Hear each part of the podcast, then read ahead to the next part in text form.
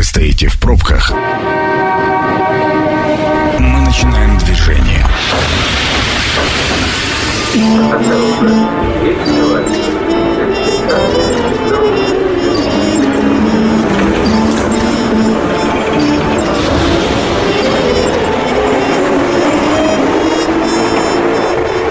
Метро. Главные темы Красноярска. Добрый вечер, меня зовут Дмитрий Полуянов. Мы начинаем движение, как обычно, по будням в это же время.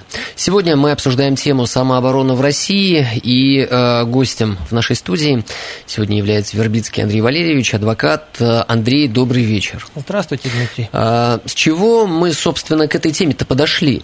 Про э, самооборону и случаи самообороны, очень э, такие кричащие ситуации мы слышим периодически и по-разному относимся. Когда-то чисто по-человечески ты оправдываешь действия и думаешь, ну как же, человек защищался, а его взяли и перевели в разряд преступников. Осудили, теперь он отбывает срок несправедливо. И вот это человеческое несправедливо а, с точки зрения обычных людей. Да, понятно, каждый может к этому присоединиться, но с точки зрения закона а, там все кажется предельно ясно. Но настолько ли ясно? Вот в чем вопрос. Так вот, 31 мая было опубликовано постановление Пленума Верховного Совета Российской Федерации, по которому самооборона оправдана. Даже если преступники просто вломились в дом. Кроме того, сомнения в превышении пределов самозащиты суды должны трактовать в пользу обвиняемого. Ну и первый вопрос а, принципиально, что нового? А, будет ли как-то с этим постановлением изменен а, подход а, к, вынес... Э, к тем приговорам, к тем решениям, которые выносят суды? Я тебя поправлю, не постановление Верховного Совета, а Верховного Суда. Верховного Суда, прошу Да, прощения. да. Ну, я как адвокат Да. как бы должен это Не, это, сказать. это, это корректно. Верховный суд внес изменения свое постановление от 2012 года да, о применении судами законодательства о необходимой обороне и применении вреда при задержании лица совершенного преступления. То есть 10 лет у нас не было никаких новых разъяснений.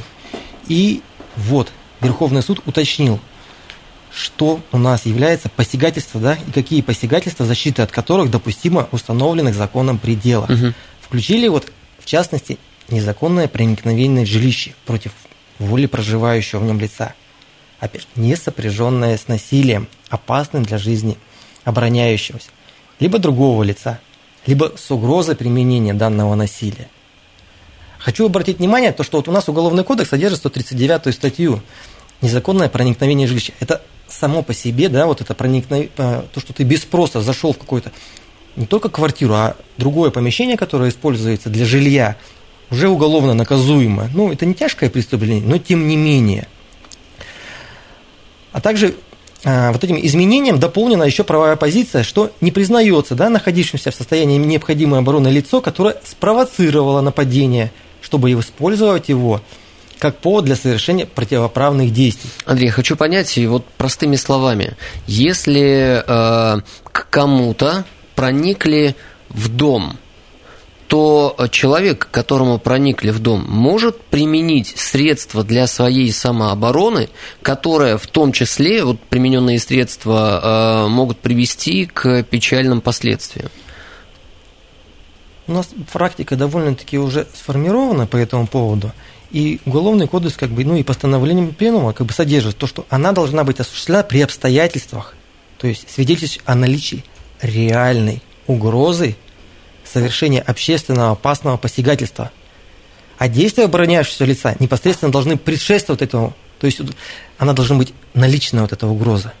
Вот никаких других вариантов, как применить силу против ну, вот, вот этого лица, которое вломился в твою квартиру, мне не представляется возможным. Давайте тогда расшифруем э, вообще понятие самооборона. Что это такое и э, какие действия трактуются именно так? Ну, вот в законе понятия самообороны нет, это бытовое. То есть нет и все. В гражданском кодексе есть самозащита своих прав, да, что считается, что человек, права которого нарушены, Мгм. может либо защищать их самостоятельно, ну, не применяя да, силу никаким образом, Мгм. либо обращаясь в государственные органы.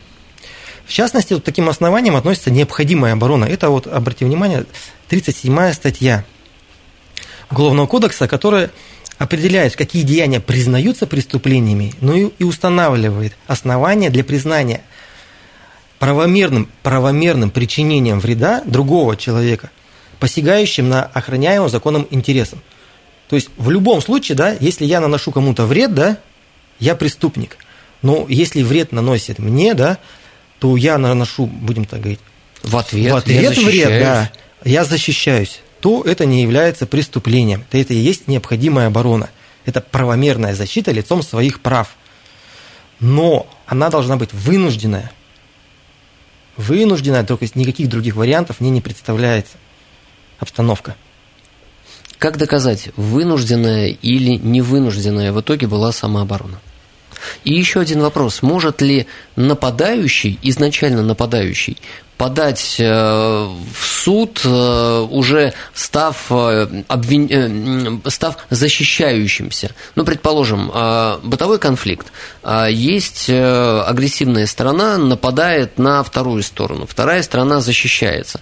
При этом изначально защищающийся причинил вред здоровью и, следовательно, что будет грозить тому, кто защищался, если был причинен действительно вред здоровью?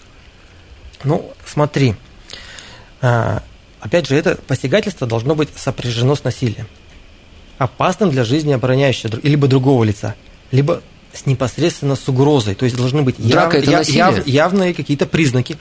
Смотри, вот если мы деремся, то я не имею права, как вот будем так говорить, потерпевший, да, изначально, который угу. был, а, применять какое-то оружие, а, какие-то там предметы в качестве оружия.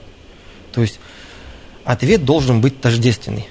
И ни в коем случае не больше. То есть, если ты на меня с палкой, то я ну, не могу быть с пистолетом. Угу. Вот в таком вот ключе. Так, а я же обороняюсь. Могу ли я обороняться всеми средствами, имеющимися у меня, для того, чтобы сохранить жизнь и здоровье? Свое. Если тебе непосредственно угрожало, то есть вот в рамках, будем так говорить, а, каких посягательств. Вот если он как бы руками, да, то ты тоже должен руками. Угу. Но по большому счету, вот мое мнение, мое личное мнение, да, как адвоката, ты до конца должен предпринять возможность избежать а, вот этого столкновения. Сложно, если честно, а, применить это на жизнь, спроецировать. И когда происходит конфликт, и особенно, когда ты понимаешь, что а, угрожают а, твоему здоровью и твоих близких, если они рядом с тобой, вряд ли кто-то рассуждает рационально и пытается разложить, так, так, так, что же мне сделать такого, чтобы не превысить полномочия и при этом еще и остаться самому целым. Там все же в эмоции уходит, разум отключается, состояние аффекта, это же туда. Да. Вот я ну, готовясь к передаче, я посмотрел статистику да, в нашем угу. крае, как у нас вообще как бы применяется необходимая оборона. Есть как бы такой сайт судак.ру. Там находится решение, ну, в нашем случае это приговоры судов. Угу. Вбил туда очень просто 37 статья. Сколько в России таких дел? Вот давайте начнем с края. С края что вот да. у нас в крае с 11 по 20 год угу. только всего лишь 84 приговора. По самообороне? Нет, не по самообороне. Я сейчас тебе привлеку, э, покажу статистику. Нет, привлекать меня не нужно. Ой, нет, нет, прошу прощения. Спасибо. Говорю, статистику покажу. То есть, смотрите, я вбил, да, э, самооборона. У нас вот 84 дела. Начал исследовать эти угу. дела и смотрю, что людей-то привлекали за, по какой статье? Вот по нисходящей. Это 105 убийство, угу. потом умышленное причинение тяжкого вреда здоровью, потом умышленное причинение средней тяжести вреда здоровью – и лишь потом, да, причинение тяжкого либо средней тяжести вреда здоровью при превышении пределов необходимой обороны. Потом причинение смерти по неосторожности, это все меньше, меньше, меньше идет. Угу. Потом идет убийство, совершенное при превышении пределов необходимой обороны, либо причинение вреда, да, тяжкого вреда в состоянии аффекта. То есть уже вот необходимая оборона идет по нисходящей линии, их совсем-совсем мало. А почему такое происходит? Да и хорошо. Ну и, при... и прекрасно. Ну, не сказал Нет? бы я, что прекрасно. Это что говорит, что все-таки большей мере применяли это умышленное преступление, убийство, да? А почему такое происходило? Это один из способов защиты подсудимых. То, что вот данное убийство произошло, да, при необходимой обороне. Но Андрей, а изначально эти дела рассматривались э, как самооборона? Нет, сразу они рассматривались как убийство, как убийство, да, как да? убийство. А один из способов защиты было подсудимого, это как вот они говорили, то, что вот я вынужден был и поэтому применял необходимую оборону. Но суд исследовав, угу. да, как бы и установил, что ну, никакой там необходимой обороны не было, а там были как бы ну, тяжкие умышленные преступления. Я и посмотрел как бы и статистику-то и по России, и непосредственно по необходимой обороне. Угу. То есть в 2019 году, да, а, за убийство при превышении пределов необходимой обороны были осуждены 232 человека, а оправдан, угадай сколько? Я не знаю сколько. Один всего. Один. 222 были осуждены и один оправдан. Да. Андрей, а может быть на примерах, чтобы было понятно мне и нашим слушателям. А, вот э, есть ли дела, которые вели вы или вам известные, а, и они относятся к самообороне? Потому что сегодня мы пытаемся понять, как, а, когда ты являешься стороной обороняющейся, не превысить полномочия и не перейти в разряд преступников. Вот далеко ходить не будем. У нас есть Свердловский районный суд, угу. и у нас я как бы ознакомил, знаком такой практикой. То есть ситуация в следующем, да, полноценная семья возвращалась с дачи, да, там мужчина в годах, ну угу. не то что в годах, в расцвете сил бы я сказал бы, сын, а, супруга, проходила мимо пьяная компания. Один из, будем так говорить, членов этой пьяной компании решил во дворе справлять нужду любой, будем так говорить, э, здравомыслящий человек, да, тем ну, более ну, мужчина, конечно же. сделал замечание. Сделал замечание, что ты делаешь здесь во дворе, да, средь бела дня. Ну, а распьяная компания, да, соответственно, как бы они ему грубо ответили. Угу. Слово за слово, ну, как бы началась потасовка, которая вылилась в драку.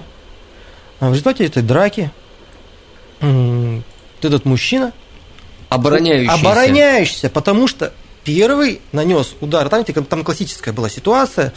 Вот, э, вот этот, будем так говорить, человек, который пострадал угу. в итоге, он умер, я хочу сказать.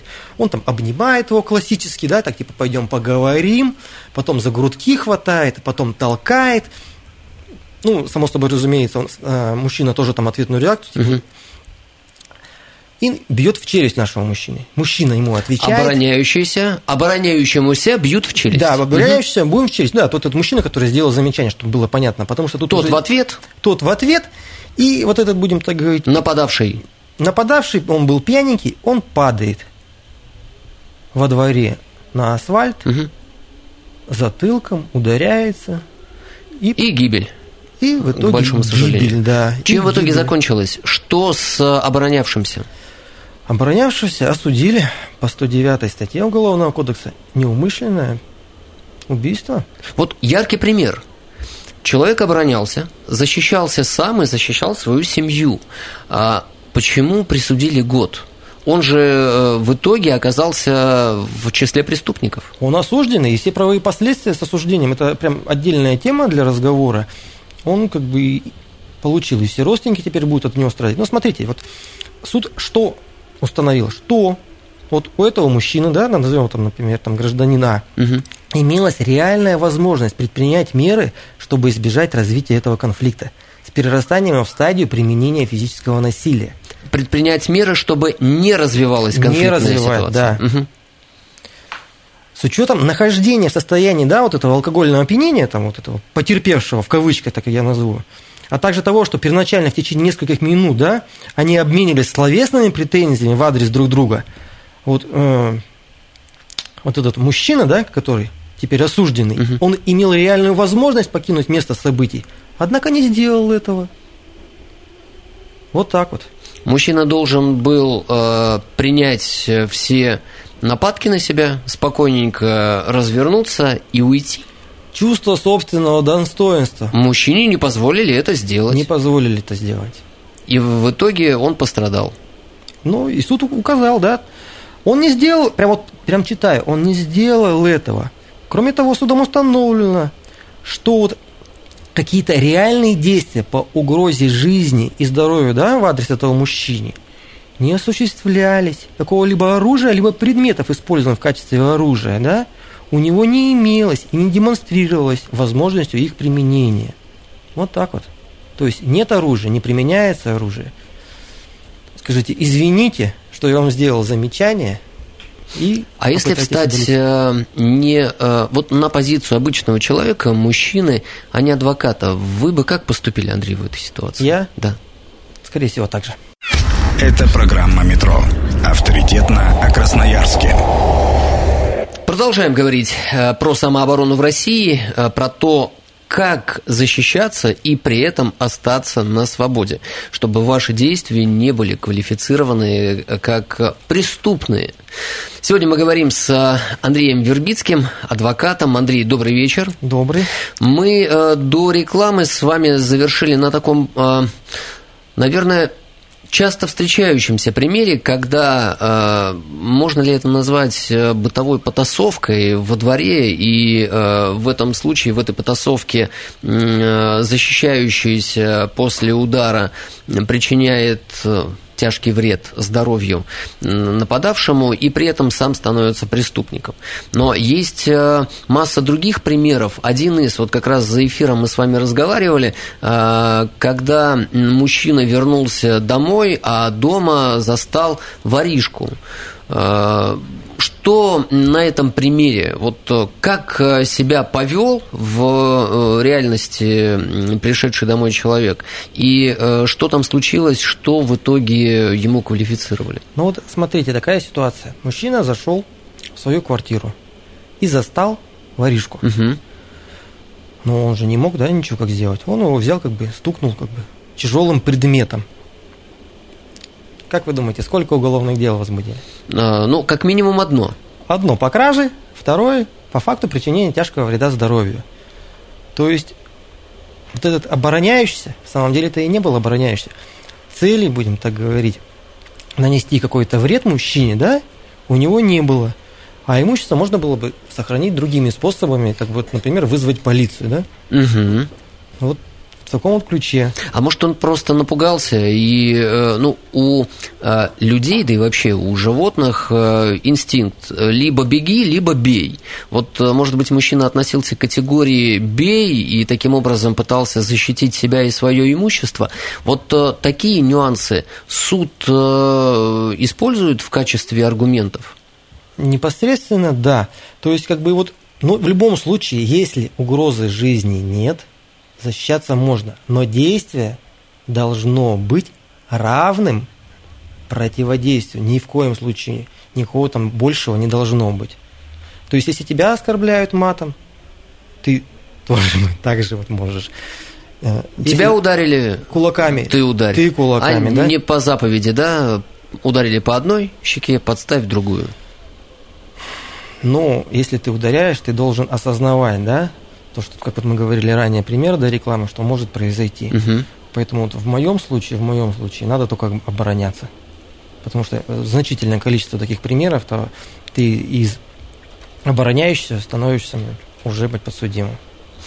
А, когда мы говорим, что суд может принять во внимание а, угрозу для защищающегося, то а, как определить, в какой момент я, как защищающийся, могу применить те или иные действия, чтобы меня в итоге не осудили?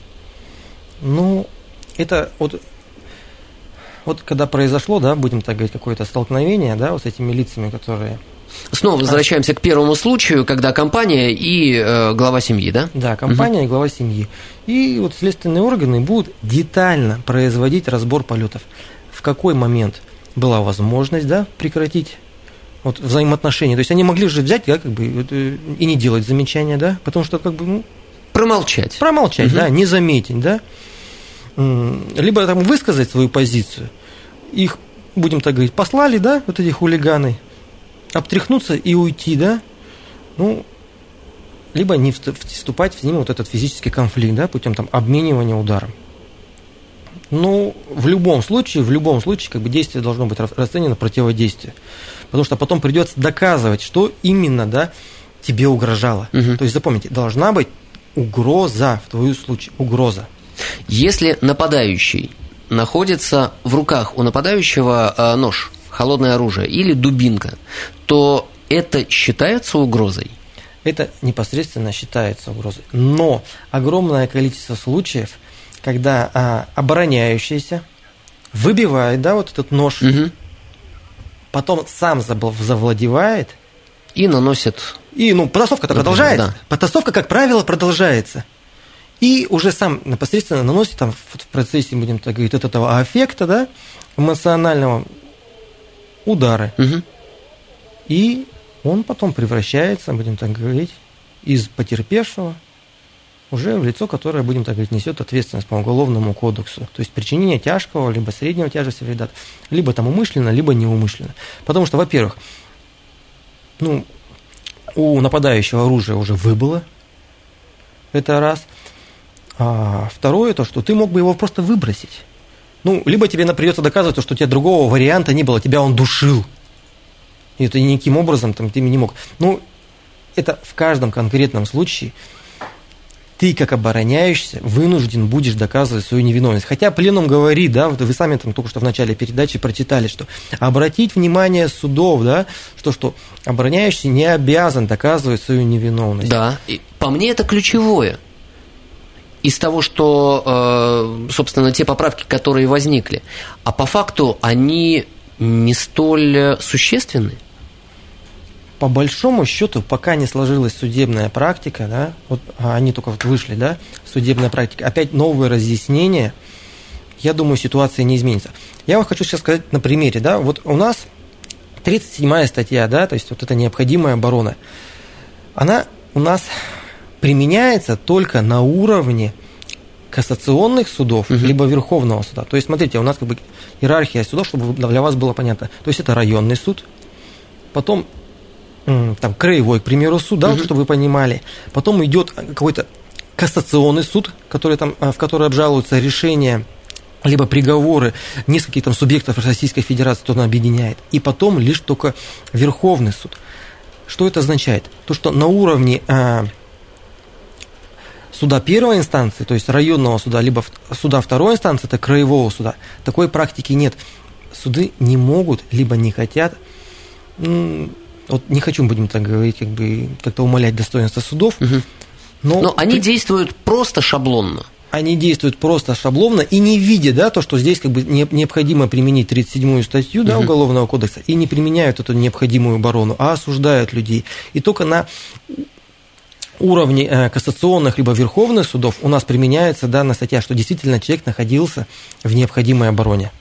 Андрей, а если сравнить наше законодательство российское с законодательством других стран, вот давайте для примера Соединенные Штаты Америки. А, Оружие там разрешено, и э, кажется, развейте мои э, домыслы, что обороняясь на своей территории, жилье, частная собственность, неприкосновенность, а, защищающийся может, э, защищаясь, выстрелить и будет прав. Или нет, или там тоже все достаточно понятно и не в пользу защищающихся. Вот есть так- такой постулат, особенно как бы вот э, в Америке, «мой дом, моя крепость». Да. Да, то есть как бы никаким образом ты не имеешь права. Но мы, если вспомним, да, что такое Соединенные Штаты Америки, что у них в каждом штате там свой закон, да, Мгм. и в разных штатах он применяется по-разному. Но, тем не менее, все равно, мой дом, моя крепость. Вот я посмотрел, что, вот, например, Гавайях, Огайо, М- Айове, Монтане, да, есть определенные оговорки насчет обязанности отступить. То есть в зависимости от места действия, от обстоятельств, от, от штата штата, да, Мгм. есть свое, да. Но в любом случае вторжение в автомобиль, в дом, да, а, при- приравнивается вторжению к жилищу. То есть вот, а, например, в штате Нью-Йорк не все так радужно. Если защищающийся применит оружие, которое он по закону имеет право э, там, им владеть, то он э, превысит полномочия? Вот а, непосредственно в жилище, да, если это произойдет, в любом случае тебе, так же как у нас, да, в Российской Федерации, предстоит доказать, в чем именно, именно заключалась угроза жизни. Угу. То, есть, То есть каждый раз нужно доказывать, была ли угроза жизни. Да. Что у нас, что у них, что угроза жизни. То есть без адвоката здесь не обойдется. Получается, что доказать, была ли угроза жизни, больше уже в руках адвоката, нежели э, ситуации, которая могла там складываться. Особенно если в ситуации были двое, защищающийся и нападавший, который, э, не дай бог, к сожалению, погиб. Ну, смотрите, есть же цели нападения. Угу. То есть, как бы, если как бы у них была цель нападения украсть что-то и причинить вам вреда у них цели не было, то и угрозы жизни тебе не было. То есть не надо идеализировать адвоката. Адвокаты тоже как бы не очень много могут, если будем так говорить, уже это все произошло. Изменить ситуацию. Вот, вот у нас что вот у адвокатов, что у врачей заболевания легче предотвратить, чем лечить. Поэтому уже вот эти события, которые произошли, адвокат их не изменит. Если вы, будем так говорить, нанесли кому-то там теле, тяжкие телесные повреждения, ну, не, либо, не дай бог, убили, а непосредственные угрозы жизни, вот неоднократно, это я на протяжении этой передачи повторяюсь, угрозы жизни вам не было, угу. вы будете виновны, да, неумышленном преступлении. Андрей, а можете дать конкретные рекомендации, как себя вести в случае конфликта, а, дабы не приступить закон? В любом случае конфликт лучше не допустить. Если произошел конфликт, то надо предпринять все возможные э, способы просто-напросто удалиться. Свое самолюбие, будем так говорить, куда-то спрятать, угу. даже убежать, даже если вы мужчина, даже, вот, будем так говорить, не, даже если, несмотря на то, что находится там с вами рядом любимая женщина, там, сын, дочь, да, если непосредственно нет угрозы жизни, угрозы жизни, лучше в конфликт в этот не вступать. Есть ли еще какие-то советы, которые следуют за первым и важным, ключевым? Ну, например, наймите хорошего адвоката. Ну, заболевание легче предотвратить, а есть вот что, что, что такое самооборона? Это нервно, долго и дорого. Поэтому, если кто-то пострадал, да, кто первый напишет заявление, тот и будет потерпевшим. Вот, мне кажется, это один из самых дельных советов сегодня. Написать заявление первым. Ну да, и прийти как бы в отдел полиции со своим адвокатом, потому что все, что вы скажете а, в качестве свидетеля, да, потом будет использовано против вас. А самые первые показания, они самые важные, даже несмотря на то, что они даны без адвоката. Потому что это самое... Потом следственные органы, суд, когда вот будем так говорить, переговорить и переосмыслить это все, угу. будет толковать таким образом, как способ избежать ответственности. То есть, и поэтому никаким образом они не будут применяться предотвращаем конфликты и живем спокойно. Примерно Конечно, так. живите в мире. Спасибо огромное. Сегодня у нас в гостях был Вербицкий Андрей, адвокат. Мы обсуждали самооборону в России. Меня зовут Дмитрий Полуенов. Программа «Метро» будет опубликована на сайте 102.8 FM.